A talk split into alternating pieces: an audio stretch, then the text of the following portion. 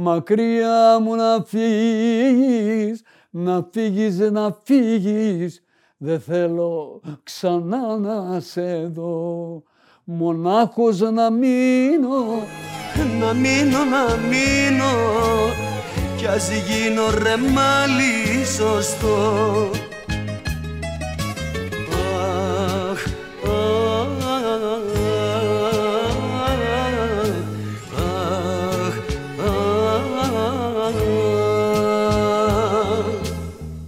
Υπάρχει κάτι που μας τραβάει σαν μαγνήτη στο παρελθόν.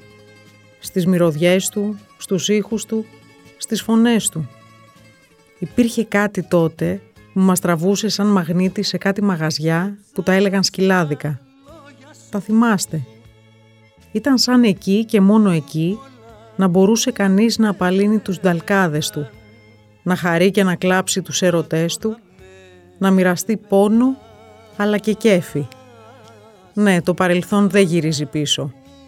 Αλλά τι λέτε, δεν πεταγόμαστε εμείς μέχρι εκεί, στις νύχτες με άρωμα γαρδένιας? Και με οδηγό, στην αρχή αυτού του ταξιδιού, μια θρυλική μορφή του σκληρού λαϊκού τραγουδιού. Τον Κώστα Καρουσάκη. Η νύχτα είναι δύσκολη, πάρα πολύ δύσκολη. Έχει όμως και γοητεία. Την αγάπησα, τι να κάνω. Εκεί μεγάλωσα. Αφού ήμουνα 17 χρονών και ήμουνα στην πίστα. Ήταν ο πρώτος έρωτας. Έρωτας δεν υπάρχει στο τραγούδι. Αγάπη υπάρχει. Το σκυλάδικο είναι παρεξηγημένος όρος. Τι είναι παρεξηγημένο? Γιατί τα λένε σκυλάδικα τότε τα μαγαζιά? Γιατί ήταν μικροί χώροι και αναγκαστικά για να πληρώσει το προσωπικό έπαιρνε και μερικές γυναίκες που κάνανε κονσουμασιόν. Οι μικροί χώροι έβγαλαν τις μεγάλες φίρμες. Δεν τις έβγαλαν οι μεγάλοι χώροι, μετά γίνηκαν οι μεγάλοι χώροι. Δηλαδή Βιλίνα, Φαντασία, Νεράιδα και αυτά όλα. Μετά γίνηκανε. Παλιά ήτανε, άντε, το μεγαλύτερο να ήταν 100 άτομα. Και μετά άρχισαν και κάναν τους μεγάλους χώρους. Οι φίρμες όμως βγήκαν από εκεί. Ο Μπιθικώτσης, ο Διονυσίου. Όλοι τραγουδήσαν από μικρά μαγαζιά που τα λέγαν σκυλάδικα. Εκεί έμαθαν όμως να τραγουδάνε και τα ρεπερτόρια, τα λαϊκά. Σκυλάδικο, όταν ακούει κάποιος που δεν πήγε ποτέ, θεωρεί εξορισμό ότι εκεί υπήρχε και χαμηλής ποιότητας τέχνη. Δεν είναι έτσι. Υπήρχαν σπουδαίοι τραγουδιστές. Θυμάμαι τώρα τη Χαρούλα Λεμπράκη που τραγουδούσε σε αυτά τα μαγαζιά. Θυμάμαι κι άλλους. Σπουδαίοι τραγουδιστές, εξαιρετικές λαϊκές φωνές που ξεκινήσαν την καριέρα τους από εκεί ή και κάνανε όλη τους καριέρα εκεί και δεν ήταν ευρύτερα γνωστοί, ήταν γνωστοί στα μπουζουξίδικα. Στα μπουζούκια, έτσι τα λέγαμε, δεν λέγαμε πάμε σκυλάδικο, λέγαμε πάμε στα μπουζούκια. Ποιο τραγούδι σας έχετε αγαπήσει πιο πολύ? Εγώ αγαπώ πολλά τραγούδια μου. Ένα, ο κόσμος όμως αγαπάει πιο πολύ αυτή η γυναίκα, ήταν το φινάλε μου, βάλε μου να πιω και ξαναβάλε μου. Έχει μη μου τη χαλάς τη νύχτα, εγώ για το χατήρι σου μπεμπέκα μου, πάρ' τα μάτια μου να δείτε, πολλά. Ρωτάτε να σας πω για την κατάδια μου, σήμερα ώρα 10 νυχτερινή, τι να σας πρώτο πω. Πολλά. Αυτή η γυναίκα θα είναι το φινάλε μου, βάλε μου να πιω και ξαναβάλε μου. Και ενώ τραγουδάτε αυτά τα ωραία τραγούδια, από κάτω γίνεται χαμός. Ραίνουν με λουλούδια, σπάνε πιάτα. Πώς ήταν αυτό? Ήταν κάτι καταπληκτικό και κάτι πολύ ωραίο. Γιατί αγαπούσαν τον τραγουδιστή και κάναν αυτές τις ζημιές. Διαφορετικά δεν δίναν σημασία, αν δεν τους άρεσες. Σας αγαπούσε πολύ και η Ευτυχία Παπαγιανοπούλου. Με είχε σαν παιδί της. Πήγαινα κάθε μέρα και την έβλεπα. Αυτή η γυναίκα ήταν ξαπλωμένη πάντα σε ένα καναπέ.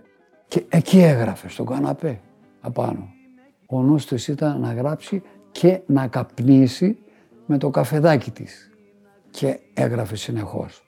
Αλλά έγραψε αριστουργήματα. Είναι...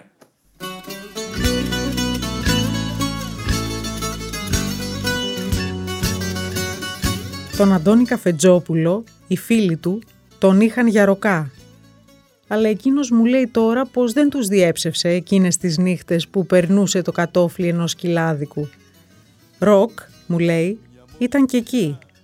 Να μη ρωτήσω γιατί, να μην του ζητήσω να μου πει και μερικές καλές ιστορίες. Τι ήθελε ένας ροκάς στα μπουζούκια? Είναι συγγενήτα ήδη. Στην αρχή άρχισα να πηγαίνω τουριστικά, να δω πώς είναι αυτό το πράγμα. Μετά μ' άρεσε. Μ' άρεσε και πηγαίναμε με τον Μαργαρίτη, τον Μίτσο, τον Ευθυμιάδη, ένα πολύ σπουδαίο θεατρικό συγγραφέα. Πηγαίναμε οι δυο μας. Συχνά, 2-3 φορές τη βδομάδα, και επειδή δεν είχαμε λεφτά, εφαρμόζαμε το σύστημα κάβα. Δηλαδή, παίρναμε ένα μπουκάλι ουίσκι, πίναμε λίγο και λέγαμε στο μαγαζί να το κρατήσει κάβα, που του σημαίνει θα ξανάρθουμε. Και ξαναπηγαίνουμε. Και αυτό είχε ως αποτέλεσμα να σας αντιμετωπίζουν κι αλλιώς? Μας αντιμετωπίζανε ως φτωχούς. Γιατί ήταν διάφοροι που κάνανε ζημιά, ας πούμε. Πολλά λουλούδια, πολλά πιάτα, υπήρχαν πιάτα ακόμα. Θυμάμαι μια φορά να προσπαθώ να χορέψω ζεμπέκικο και ήταν πάνω από τον αστράγαλο τα πιάτα. Ναι, μας αντιμετωπίζανε με τρυφερότητα.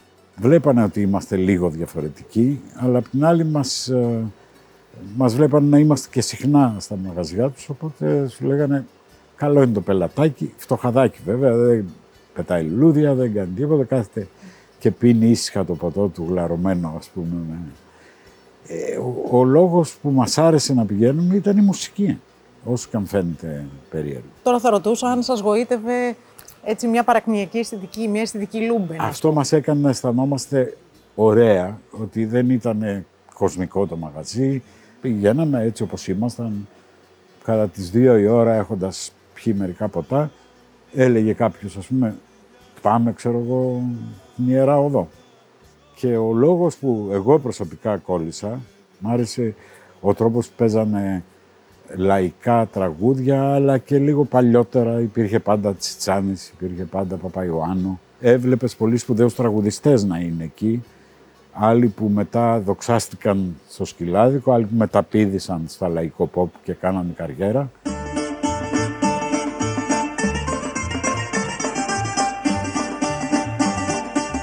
Από την Νίκαια στο Θέατρο Τέχνης και από το Θέατρο Τέχνης στο Σκυλάδικο. Γίνεται? Αν ακούσετε τον Τάκη Χρυσικάκο, θα δείτε πως γίνεται. Θα δείτε πως η μέθη της πίστας μπορεί καμιά φορά να συμπληρώνει τη μέθεξη της σκηνής. Τι σας μάγεψε στο Σκυλάδικο, τι σας γοήτευσε? Η ατμόσφαιρα, ο χώρος, τα τραγούδια, οι άνθρωποι που υπήρχαν μέσα. Όλοι μας διαμορφωνόμαστε από το περιβάλλον, αλλά και από το DNA που κουβαλάμε. Εμένα και τα δύο ήταν πολύ κοντά σε αυτό που λέμε λαϊκός κόσμος. Η πρώτη φορά που μπήκε σε σκυλάδικο ήταν χαραγμένη στη μνήμη.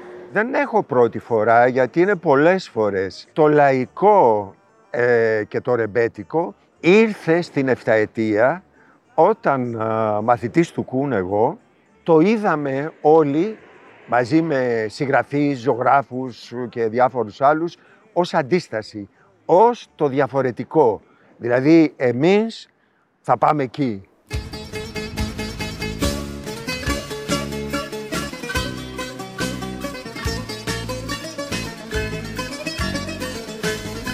Τη νύχτα όλα επιτρέπονται, τίποτα δεν απαγορεύεται. Εθνική Οδό, Μανόλης Αγγελόπουλος, Ρίτα Σακελαρίου. Εγώ είμαι στο στρατό και έχω βγει με άδεια και έχω πάει με μια παρέα εκεί. Έχω μερακλωθεί, έχουμε πιει άπειρα μπουκάλια ουίσκι και σηκώνομαι, χορεύω στην πίστα και τα λοιπά, και κάποια στιγμή σπάω πιάτα με το χέρι έτσι και κόβεται μια αρτηρία εδώ, γεμίζει η πίστα, αυτό. Με μαζεύουν εκεί και τα λοιπά. Τέλος πάντων, με πήγε ο φίλος μου στο πρώτο βοηθειών αυτό, με μπατάρανε. Άπειρα τα περιστατικά αυτά, με ωραίους ανθρώπους, δεν μπορώ να τους ξεχάσω κανέναν. Ναι. Τότε μια παρέα, έτσι, ο Γιώργος ο Σκούρτης, ο Μίτσος ο Ευθυμιάδης και εγώ, είμαστε ένα τρίο πολύ δεμένο, και από κοντά και διάφοροι άλλοι ηθοποιοί, μεταξύ αυτών και ο Αρμένης, τότε που είμαστε στον Κουρ μαζί. Αργότερα ο Αντώνης ο Καφετζόπουλος και πάει λέγοντας. Άρα τι ήταν πιο γοητευτικό, ήταν η ατμόσφαιρα, ήταν η μουσική, ήταν η παρέα, τι ήταν? Πάμε να βρεθούμε σε αυτό το χώρο. Η γεύση, η ατμόσφαιρα, οι μυρωδιές, ο κόσμος, τα τραγούδια, όλα ήταν. Να πάμε, να βρεθούμε, να γλεντήσουμε, να περάσουμε καλά, να χορέψουμε. Δεν ήταν μόνο ότι καθόμαστε από κάτω, να φλερτάρουμε και να μας φλερτάρουνε. Γιατί γινότανε αυτό. Εγώ επειδή ήμουνα και ζεν πρεμιέ την εποχή εκείνη, όλα τα λουλούδια ερχόντουσαν από το τραπέζι, ας πούμε. Έλεγε ο Σκούρτης, απορώ πως ζούμε με σένα που έχουμε εδώ, ας πούμε. Γιατί μας πετάγανε τα λουλούδια όλα. Εκρήξεις, στο κορμί μου εκρήξεις γίνονται όταν μαγείξεις, εκρήξεις. Η Χριστίνα Δελή δεν τραγουδούσε μόνο στα μαγαζιά. Εκεί έζησε τα πάντα. Αγάπες και κινδύνους, ζήλιες και λατρεία. Είχε την τύχη να την αγαπήσει ένας ολόκληρος κόσμος. Αλλά ποιος ήταν ο δικός της έρωτας? Χριστίνα, πώς ήταν να τραγουδάς στην πίστα και να σπάνε ντουζίνες πιάτα μπροστά σου? Δώρα μου, αποθώθηκα σαν τραγουδίστρια. Νομίζω δεν πέρασε ούτε θα περάσει αυτό που πέρασα. Έχω δει όχι ντουζίνες στα πιάτα, όχι ντουζίνες στα λουλούδια και όχι ντουζίνες στις σαμπάνιες. Με σκέπαζαν με τα λουλούδια, με τραυμάτιζαν με τα πιάτα. Αυτό είναι η πληγή που μου έχει μείνει, ότι συνέχεια με δεμένα πόδια. Ήθελα να βάλω δηλαδή το ψιλοτάκονο, δεν υπήρχε περίπτωση. Έχω τραγουδήσει με σαγιονάρα. Κάνε μια εικόνα τώρα να έρχονται 10 σερβιτόροι. Μα από 50 ήταν τότε. Πελάτες οι οποίοι οι ίδιοι να έχουν στα χέρια τους και να είναι μπροστά σου και να σας πάνε τα πιάτα αυτά. Και τα περισσότερα είναι στα πόδια σου. Κάποτε κόπηκε το πιάτο, μετά γεμίζαμε το λουλούδι. Λουλοπόλεμος. Πάρα πολλά λουλούδια. Ντουζίνες. Ντουζίνες στις σαμπάνιες. Τυχερόσουν, αυτό θέλω να μου πεις. Το χαιρόσουν, όλο αυτό το στοιχείο, έτσι, το φολκλόρ, ας πούμε, με τα πιάτα, με τα λουλούδια, με το. Ναι, βεβαίως, διότι αυτό είναι κάτι το οποίο δεν θα ξαναεπανεληφθεί ποτέ, με τη χέρι που το έζησα.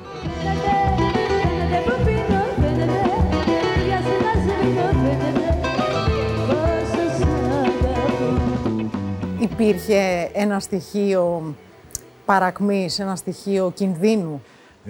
Στα σκυλάδικα, αν δεν πήγαινες γυρεύοντας για φασαρία, δεν υπήρχε περίπτωση να σε ενοχλήσει κανένας. Στο αντίθετο, το σύστημα του σκυλάδικου προστάτευε, υπάρχει μια λέξη, δεν ξέρω αν την ξέρετε, κυμπάρης. Είχαμε ένα κυμπαριλίκι, δηλαδή ήμασταν αξιοπρεπείς, δεν στραβοκοιτάγαμε τις κοπέλες στα διπλανά τραπέζια, δεν πεταγόμασταν στην πίστα όταν ο άλλος είχε κάνει μια παραγγελιά και ήθελε να χορέψει το κομμάτι του. Το σεβαστείς, θα τον αφήσεις. Γινόταν και φασαρίες. Έχω ακούσει με τα αυτιά μου τον μέτρο να λέει σε γκαρσόνι, τράβα στο γραφείο, φέρε το πιστόλι μου. Κάποιο περιστατικό, μια ιστορία έτσι που έχει εντυπωθεί στη μνήμη? Μια φορά που βγήκαμε μπουσουλώντας με τον Μίτσο τον Ευθυμιάδη από ένα μαγαζί στην Ιερά Οδό. Είχαν βγει τα πιστόλια μέσα και αποφασίσαμε να βγούμε χαμηλά, κρατώντας χαμηλό προφίλ, μη μας βρει καμία δέσποτη.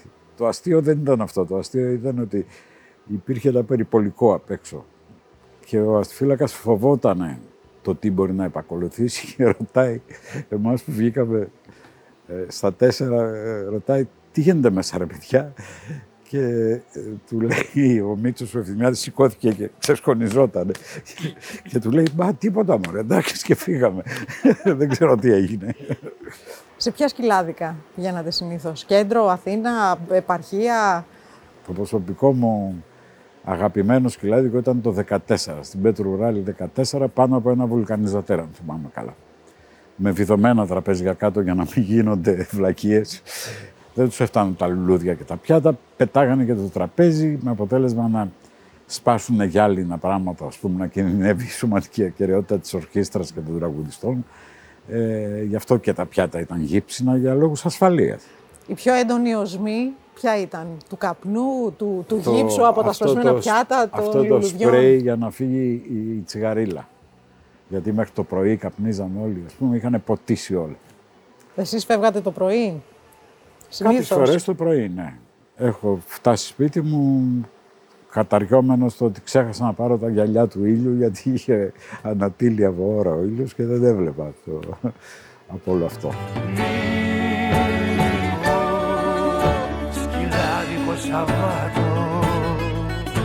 Για μια παραγγελιά, το μεγαλύτερο φωνικό της νύχτας, έγινε για μια παραγγελιά.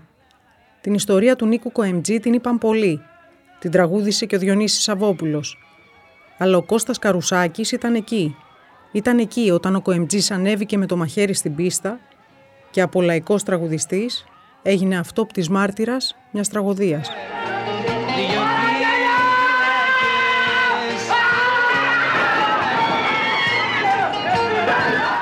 Υπήρξε μια βραδιά που ήταν καθοριστική. Ήταν η βραδιά της φωνικής παραγγελιάς. Και εσείς τραγουδούσατε. Με τον Κοέμτζη. Ναι. Τραγουδούσατε στο πάλκο. Ναι, θέλω να μου διηγηθείτε αυτή την ιστορία. Τραγουδούσα και ανέβηκε ο Νίκος αυτός να μου παραγγείλει τις Βεργούλες για να χορέψει ο αδερφός του. Πώς αντιδράσατε εσείς? Δεν το ξέρω, του λέω. Όχι, θα μου το πεις, γιατί άμα κατέβεις, μου λέει, θα σου πω εγώ. Μου κάνει τη χειρονομία αυτή. Και μετά έβαλα κάποιον που το ήξερε, τραγουδιστή, ο Θανασιάδης ο Τάκης, και του λέω, πες του ρε Τάκη, του λέω, τις Βεργούρες, μήπως μας κάνει καμιά φασαρία αυτός. Και γεμάτο το μαγαζί, 300 άτομα, και τον ανέβασα, τραγούδισε τις Βεργούρες, χόρεψε αυτός, αλλά ανεβήκανε κι άλλοι. Δεν μπορεί να κάτσει τον κόσμο κάτω την ώρα που χορεύεις ζεμπέκικο άλλος, για σένα να τραγουδήσεις μόνο την παραγγελιά του. Και σηκωθήκανε δύο αστυνομικοί και ένας ο οποίος ήταν φαναρτζής και ούτε πήραμε χαμπάρι για πότε έγινε αυτό το πράγμα, που έβγαλε το μαχαίρι και τους έσπαξε και τους τρεις πάνω στην πίστα. Γιατί είπαμε ήταν κόσμος πολύς και μέσα στον κόσμο τους έσπαξε. Και όποιος βρισκόταν μπροστά του για να κάνει χώρο να φύγει, τον μαχαίρωνε. Είχε άλλους 7 μαχαιρωμένους, οι οποίοι ζήσανε γιατί το βάζει το μαχαίρι και το βγάζει. Ενώ στους άλλους το στριβέ. Παραγγελιά, γιατί το είδε το κακό, με δρασκελιές να πλησιάζει. Η πίστα άδειασε, μονάχα δυο αστυνόμοι χορεύαν γυρνώντας του την πλάτη. Τότε τους έσπρωξε ο μικρός με μια στριγλιά, δικό μου το κομμάτι. Τον ρίξαν κάτω σε γυαλιά κομματιασμένα, ξεφώνιζε όπως τον εσέρνα. Σαν ένα φιλμ ηλικιώδες η ζωή τους, του Νίκου έκαψε τα φρένα. Έξω απ' την τρέλα... Γνωρίσατε και τους αδερφούς Κοέμτζη. Ναι, πολύ μετά την ταινία που έπαιζα έναν από τους Κοέμτζηδες, τον μικρότερο αδερφό. Γνώρισα τον Δημοσθένη πρώτα, γιατί αυτός βγήκε από τη φυλακή πολύ πριν τον Νίκο. Μετά γνώρισα και τον Νίκο. Ο Νίκος, ας πούμε, ήταν άνθρωπος της νύχτας. Αυτό που έγινε το φωνικό, το περιγράφει πολύ ωραία ο Σαββόπουλος. Ήταν η στιγμή ενός ανθρώπου ο οποίος έσπασε τα φρένα. Ο άνθρωπος αυτός όμως ήταν ένας άνθρωπος της νύχτας. Δεν ήταν το κοινό του Σκυλάδικου. Το κοινό του Σκυλάδικου ήταν διάφοροι πολύ λαϊκοί άνθρωποι, μεροκαματιάριδες, οι οποίοι πηγαίναν εκεί για να διασκεδάσουν. Η ανθρωπογεωγραφία πώς ήταν? Αυτό. Άνθρωποι μεροκαματιάριδες, η μεγάλη πλειοψηφία. Υπήρχε και μία μειοψηφία που μπορεί να είχαν νταραβέρια με τη νύχτα και με τον νόμο που λένε στα αστυνομικά μυστορήματα. Έχει νταραβέρια με τον νόμο. Υπήρχαν και τέτοιοι. Να, αλλά δεν ήταν η πλειοψηφία. Η πλειοψηφία ήταν άνθρωποι που πήγαιναν να διασκεδάσουν. Και που τα σκάγανε. Ναι. Παρ' όλα αυτά. Τα σκάγανε ακραία. Άλλοι από καψούρα για να εντυπωσιάσουν κάποιαν. Άλλοι γιατί αισθανόντουσαν ότι έτσι ανεβαίνει η αστική τους αυτοπεποίθηση, για να χρησιμοποιήσω μια έκφραση που ξαφνικά έγινε της μόδας. Υπήρχαν άνθρωποι που ξοδεύαν πολλά λεφτά. Ναι. Παρακαλώ κύριε Τσετσένογλου, περάστε.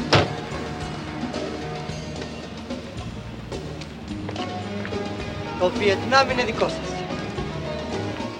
Να μην έχεις πατήσει ποτέ το πόδι σου στα σκυλάδικα, αλλά να ερμηνεύεις τον πιο εμβληματικό θαμώνα των σκυλάδικων που γέννησε ο ελληνικός κινηματογράφος.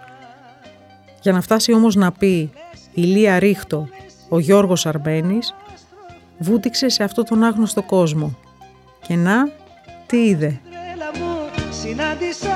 Πάντα από όταν μπήκα στη σχολή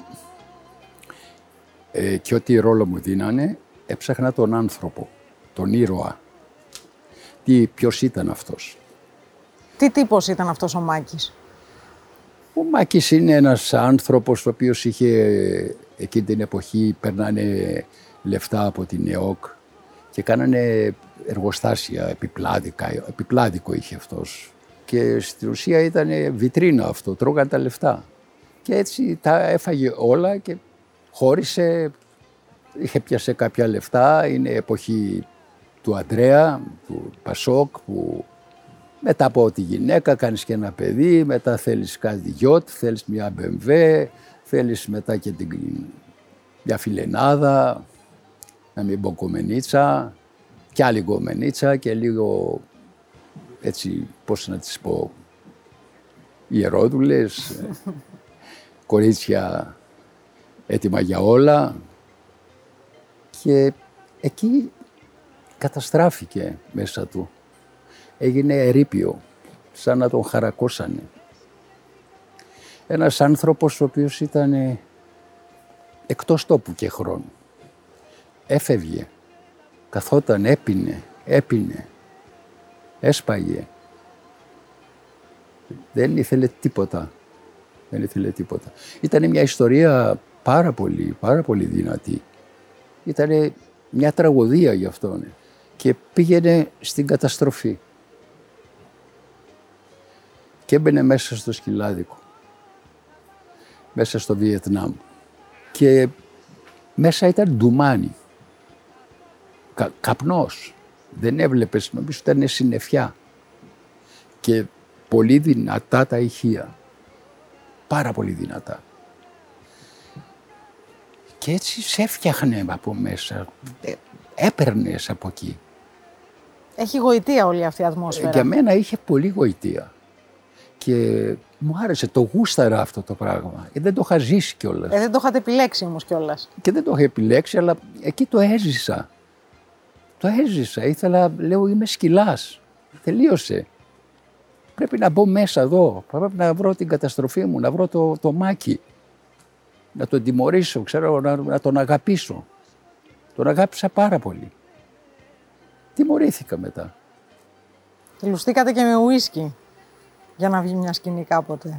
Το ουίσκι δεν έπαιρνε φωτιά και δεν παίρνει φωτιά. Πήραμε πράσινο ινόπνευμα, με 6 μπουκάλια νομίζω πήρα, πλαστικά και τα ρίχνα πάνω μου όλα. Μέσα από τις τσέπες, εδώ, παντού. Και αφού μου λέει, φωγράφω την επιταγή, ήταν μονοπλάνο. Έπρεπε να γίνει, το είχαμε κάνει 5 φορές, χωρίς φωτιά. Και βάζω τον αναπτήρα και αισθάνομαι ότι Καίγομαι και πετάω την καπαρτίνα. Την οποία ο Μάκης δεν έβγαζε ποτέ. Την πέταξα και άρχισα να φεύγω και περπάταγα προς τις φλόγες μέσα εκεί. Και μέχρι που σταμάτησα και ακούω το κατ, άρχισα να τρέχω, να βρω χώμα και να τριφτώ κάτω, να έριχνα χώμα, πράγματα. Και τρέχουμε τώρα αγκαλιές, φιλιά, πράγματα. Κλάματα, κλαίγαν όλοι κλαίγαμε. Και τη γούσταρα τη φωτιά και που κάηκα μ' άρεσε. Ηλία, Ρίχτο! Αν έχει θολώσει το μυαλό μου από σκοτάδι. Και το Ηλία Ρίχτο έχει μείνει. Έχει μείνει του Ηλία Ρίχτο, πια είναι... Δεν ξέρουν το όνομά μου. Δεν ξέρουν το όνομά μου πιο πολύ. Ο Ηλίας Ρίχτο λέει. Ηλία Ρίχτο, γεια σου ρε Μάκη. Τσετσένογλου το θυμούνται. Το δικό μου όνομα δεν το θυμούνται, αλλά δεν πειράζει. Μ' αρέσει, γιατί είναι 24, πάμε στα 25 χρόνια. Και αυτή η ταινία συνέχεια είναι μέσα στα σπίτια. Γιατί ο Έλληνας αγαπάει την κουλτούρα του σκυλάδικου. Γιατί πιστεύει ότι είναι θεός μέσα εκεί που πάει. Γίνεται κάτι άλλο. Φεύγει από τον εαυτό του. Γεννιέται σαν να αλλάζει δέρμα. Να αλλάζουν τα αισθήματά του. Που θέλει να δει τις κοπέλες, να δει όλα αυτά εκεί, να κάνει χαβαλέ, να αισθανθεί μεγάλος, να ρίξει μια ζεμπεκιά και να ρίξει και τσιφτετέλια. Να πιει, να κεράσει. Είναι άρχοντας. Στάνεται άρχοντας. Και μεγάλος άρχοντας.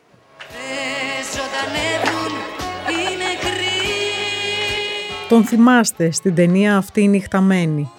Ο Νίκος Κουρής πήρε τη δική του γεύση από εκείνο τον κόσμο. Και έχει να θυμάται κάτι που δύσκολα θα ξεχάσει. Τι ξεσπάς πάνω στην κοπέλα, ρε μαλάκα. Το κορίτσι δουλεύει για το μεροκάματο. Λοιπόν, να σου πω για τη νύχτα που γνώρισα εγώ μέσα από την ταινία για τα σκυλάδικα, τα οποία ήταν μια τρομερή εμπειρία για μένα, γιατί είχαμε πάει και στην Τρούμπα.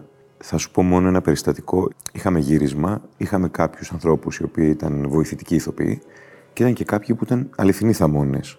Εγώ δεν το ήξερα και είχα αφήσει το παλτό μου σε μια καρέκλα. Και ήταν εκεί ένας τύπος, πάρα πολύ μεθυσμένος, και μου λέει, αυτό το παλτό δικό σου είναι? Λέω, ναι. Μου λέει, πάρ' το από εδώ. Η ζωή σου θα τελειώσει. Πάρ' το τώρα. Και εγώ πηγαίνω τρέμοντας στον Νίκο τον Παναγιντόπουλο, το σκηνοθέτη, έτσι όμως. Λέω, αυτός ο κύριος εκεί μου είπε να πάρω το παλτό, γιατί θα με σκοτώσει. Μου είναι μακριά από αυτόν, μου λέει, είναι αληθινός. Είναι θαμώνας του μαγαζιού. Θα να πω, είναι ένας κόσμος αυτός. Τον οποίο εσύ δεν γνώριζες, να υποθέσω. Τον οποίο όχι, δεν γνώριζα. Δεν είχα ξαναπάει ποτέ στη ζωή σου. Και δεν έχω και ξαναπάει ποτέ. Μόνο στην ταινία αυτή ήρθα σε επαφή και με τους καλλιτέχνες, οι οποίοι είναι όλοι original. Δεν βρίσκεις όμως ότι έχει μια γοητεία αυτός ο κόσμος? Καλά, είναι φανταστικός κόσμος. Και είναι και εντελώς αυθεντικός.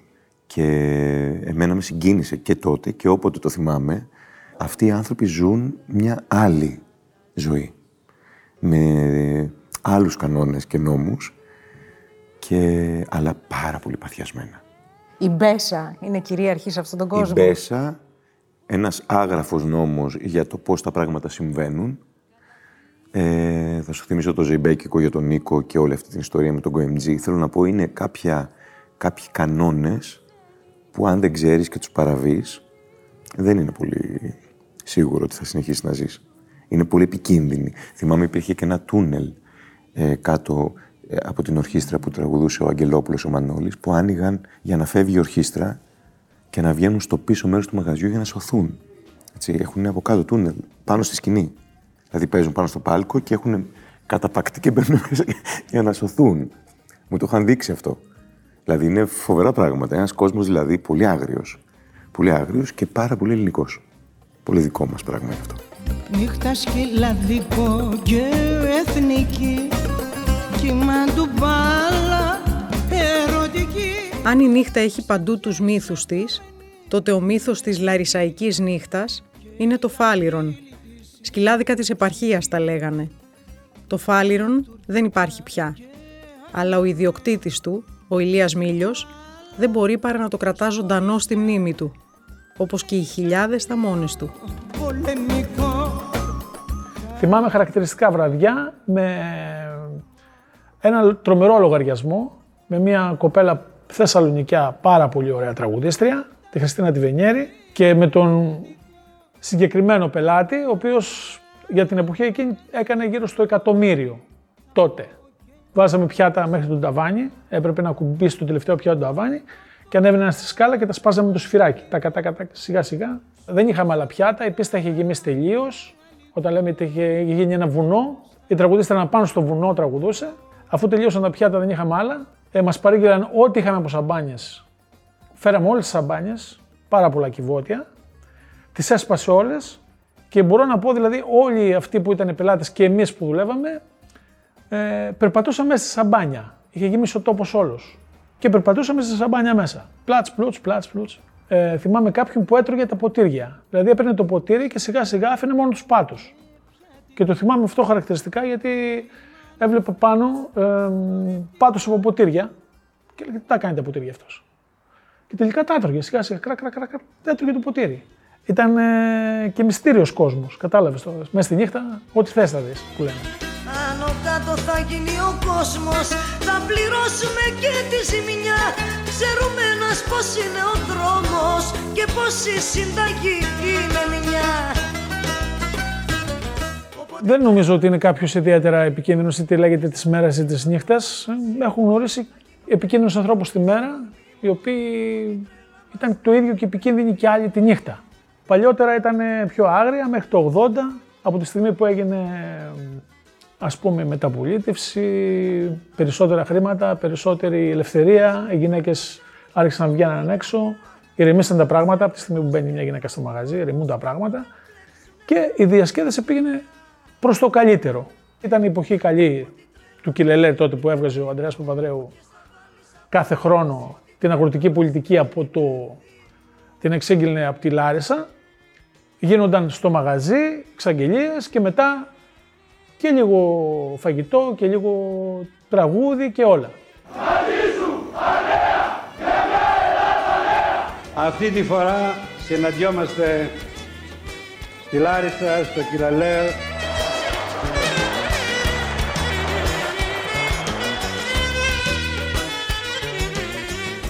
Ένα καταπληκτικό μαγαζί που πηγαίναμε όλοι πάρα πολύ συχνά ήταν το Ηλιοβασίλεμα στην Ιερά Οδό πριν από το ποτάμι, ακριβώς, απέναντι από το Σουμού. Εκεί λοιπόν, στο Ηλιοβασίλεμα, ένα Σάββατο είμαι με την παρέα μου και ξαφνικά μπαίνουν μέσα μια παρέα κοριτσιών, τσιγκάνες, πολύ ωραία ντυμένες, με τα πασουμάκια τους τα όμορφα, με τα μακριά τους τα ρούχα τα καταπληκτικά, οι κούκλες.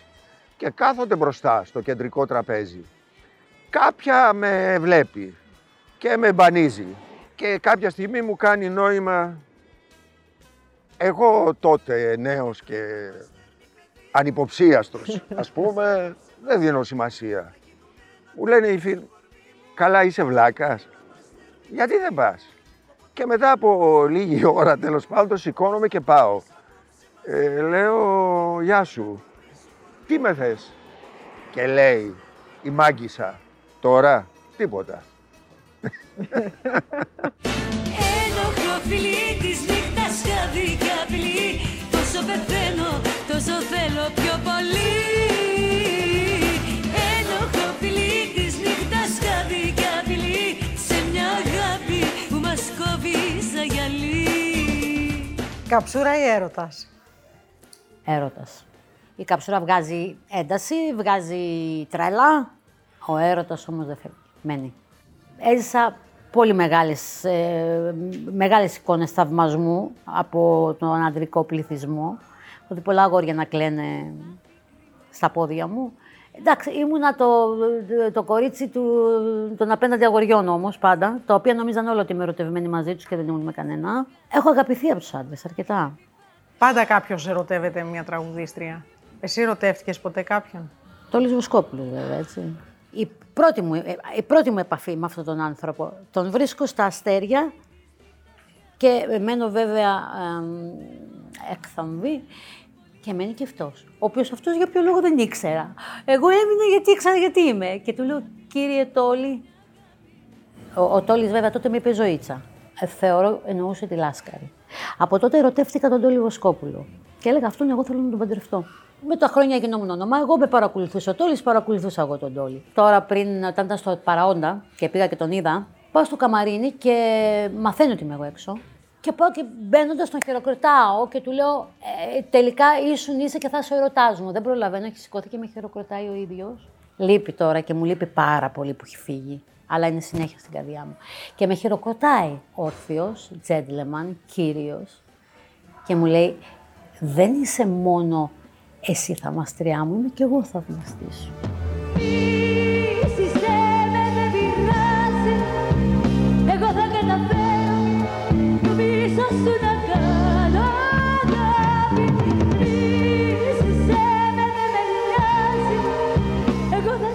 Οι χώροι αυτοί είχαν ένα κωδικό συμπεριφοράς.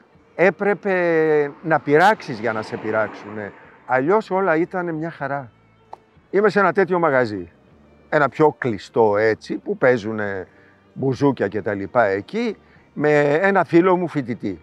και αυτός έχει μπανίσει μια κοπέλα που κάθεται με έναν ντουλάπα. Φόρα και γυαλιά ο φοιτητής.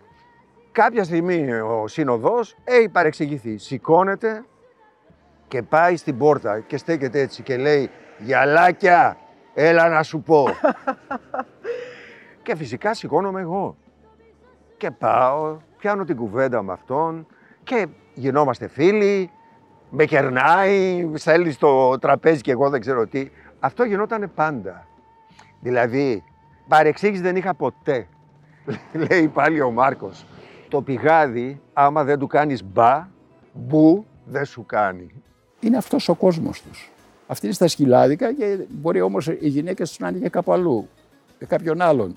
Είναι απλά τα πράγματα στον κόσμο του σκυλάδικου. Οι σχέσεις είναι απλές, είναι εύκολες, υπάρχουν αγραφινόμοι. Υπάρχει μέσα εκεί μια... Συνονοούνται με τα μάτια, σου στέλνουν το ποτό, άμα σε κάνουνε κέφι. Γεια σου ρε μεγάλε, από μένα. Άλλοι χορεύουνε, πέφτουν κάτω, τον σηκώνουνε, μπαίνουν μέσα, ξερνάνε, κάνουνε, ξαναγυρίζουν. Ό,τι θέλουν οι άνθρωποι αυτοί το παίρνουν.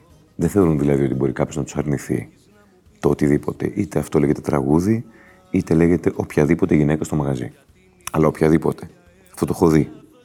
Δεν είναι ότι είναι, συνοδεύεται και είναι. Όχι, δεν υπάρχει αυτό. Βασικά δεν συνοδεύεται καμία γυναίκα εκεί. Είναι μόνο άντρες. Μόνο άντρες και κάποιες γυναίκες που έχουν πάει εκεί για να βρουν άντρες. Υπάρχει ένα κομμάτι συγκλονιστικό στη ζωή μου. Δούλεψα είχα πάει για Μελβούρνη και να κάνω και μια συναυλία στο Σίντνεϊ. Και ο επιχειρηματίας δεν ήθελε να μιλάω με πελάτες. Να μην δέχομαι το θαυμασμό του κόσμου. Κάποια στιγμή, επειδή μ' άρεσε πάρα πολύ ένας Λιβανέζος τραγουδιστής και κάναμε ντουέτο, μου άνοιγε σαμπάνιες, φωνάρα. Αυτός ζήλεψε και μόλις πήγαμε να φάμε, έβγαλε ένα μπιστόλι. Πήγε, βάρεσε δεν ξέρω πόσες μπιστόλιες μέσα στα ρούχα μου, στην καρνταρόμπα μου, στο καμαρίνι μου. Τρομάζουν όλοι οι μουσικοί, οι τραγουδιστές. Έτσι, άφωνοι όλοι. Και βάζει και τον πιστόλι στο δικό μου κρόταφο. Και μου λέει: εδώ το μαγάζι μου και εγώ θα διατάζω. Και να σου λέει: δικιά μου είσαι. Μα από πού και σου πούρε, φίλε μου, δικιά σου να τραγουδήσω, ήταν. Στην Αμερική από τα πλάκα εκεί, στο Σικάγο. Και μου λέει: θα τραγουδήσεις δωρεάν μια εβδομάδα για μένα. Μου είπε. Γιατί. Είμαστε φίλοι. Δεν τον λόγο. Λέει: γιατί το θέλω εγώ. Ναι, του είπα. Τι να κάνω. Είχε και εργαλείο στα χέρια του. Έλα για τη μάνα σες, πήρε το στο σώμα.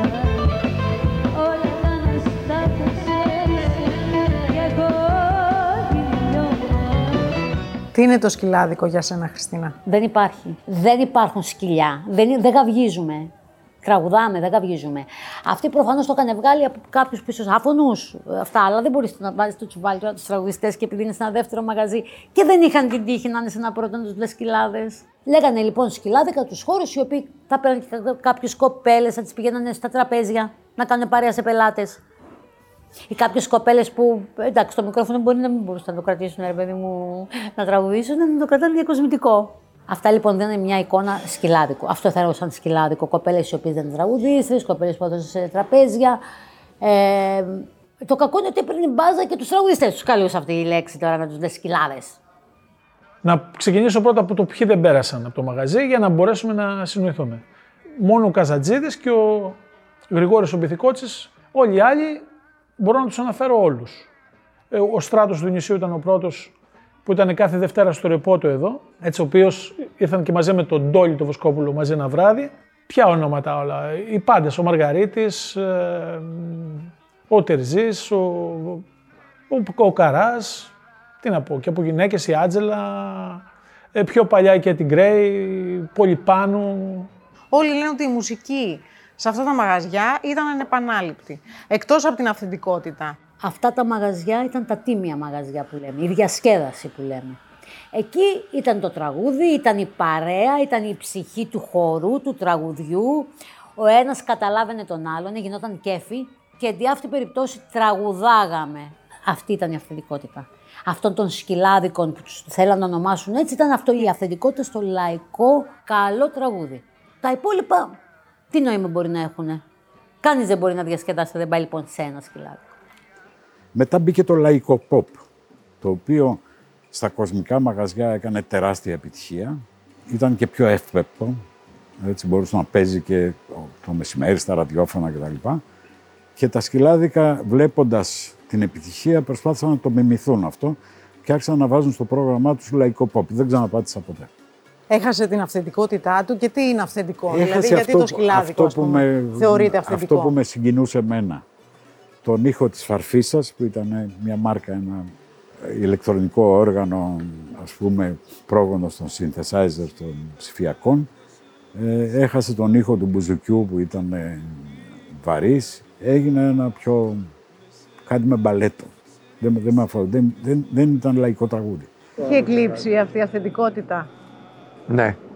Αν μπορούσαμε λοιπόν να αναστήσουμε ένα από αυτά τα σκυλάδικα, ποιο θα ήταν και με ποια παρέα θα επιλέγατε να πάτε? Θα ήταν του Σύφη, στα όρια Εγάλεο και Νίκαιας, αυτό που ήταν επάνω στον πρώτο όροφο, γιατί η ατμόσφαιρα που είχε ήταν συγκλονιστική. Και φυσικά θα πήγαινα με τον Μίτσο τον Ευθυμιάδη, τον Γιώργο Σκούρτη και τον Αντώνη τον Καφετζόπουλο, γιατί είχαμε πάει πολλές φορές με αυτή την παρέα. Ποια είναι η πιο ζωηρή ανάμνηση? Πολλές είναι οι αναμνήσεις. Φοβερή ανάμνηση στο Στράτο. Πήγαινα μέχρι το τέλος της ζωής του, στη Φιλελλήνων που ήταν το κέντρο. Στράτος, που τραγούδαγε ο Στράτος, ο Διονυσίου. Όπως επίσης, την εποχή εκείνη, εγώ πέτυχα μαθητής του Κούν με την παρέα αυτή, με το συγχωρεμένο το Μήμη τον Κουγιουμτζή, το Γιώργο τον Αρμένη και άλλη παρέα, το Χάραμα, Τσιτσάνης, Παπαϊωάννου, Μπέλου. Και αργότερα όταν σκοτώθηκε, πέθανε ο Παπαϊωάννου, Τσιτσάνης, Μπέλου. Με το Τσαρούχι να χορεύει, με όλες αυτές τις καταπληκτικές παρέες και όλες αυτές τις μνήμες, τις τρομερές. Δεν έχει πεθάνει αυτή η εποχή? Νομίζω ότι δεν έχει πεθάνει, όχι. Για κάποιους ανθρώπους. Αλλά ήταν πάντα μια μειοψηφία, νομίζω. Και πολλοί ξέρω φίλους που φλερτάρουν με αυτόν τον κόσμο και με αυτόν τον τρόπο ζωής, επειδή είναι πολύ γοητευτικός. Είναι πολύ κόκκινη περιοχή. Τα σκυλάδικα είναι πραγματικά πολύ βαρύ πράγμα. Δεν αντέχω πολύ αυτή την αγριότητα, είναι πολύ άγρια τα πράγματα. Υπήρξε ένα τραγούδι που το έβαζες πάντα στο πρόγραμμα? «Ραγισμένα τα μάτια του» Χριστοδουλόπουλου. Αυτό το τραγούδι το βάζα πάντα γιατί είχα πάντα μια εικόνα της κόρης μου όταν έφευγα εγώ για ταξίδια, που ήταν μωρό. Και αυτό το τραγούδι κάποια στιγμή, επειδή τα ματάκια της το είχε βγάλει το τομάκι σε αυτό το τραγούδι, και μου φέρνε πάντα μια συγκίνηση και τον περισσότερο, δηλαδή για πολλά χρόνια δεν έλειπε από το... Έλα, έλα, έλα κοντά μου, έλα το καημό σου να μου πεις. Έλα, έλα, έλα ερωτά μου, μες στα χέρια μου να ζεσταθείς. Εγώ τραγούδαγα τα βράδια στα σκυλαδικά.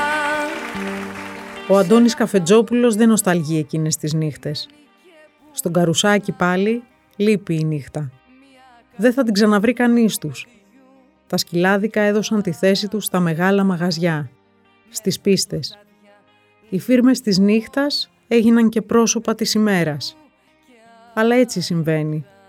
Μπορεί το παρελθόν να φεύγει και να χάνεται από ένα παρόν που έρχεται ορμητικά, αλλά μένει η γοητεία του. Μικρός ο κόσμος μου, στα μέτρα μου ασήμαντος.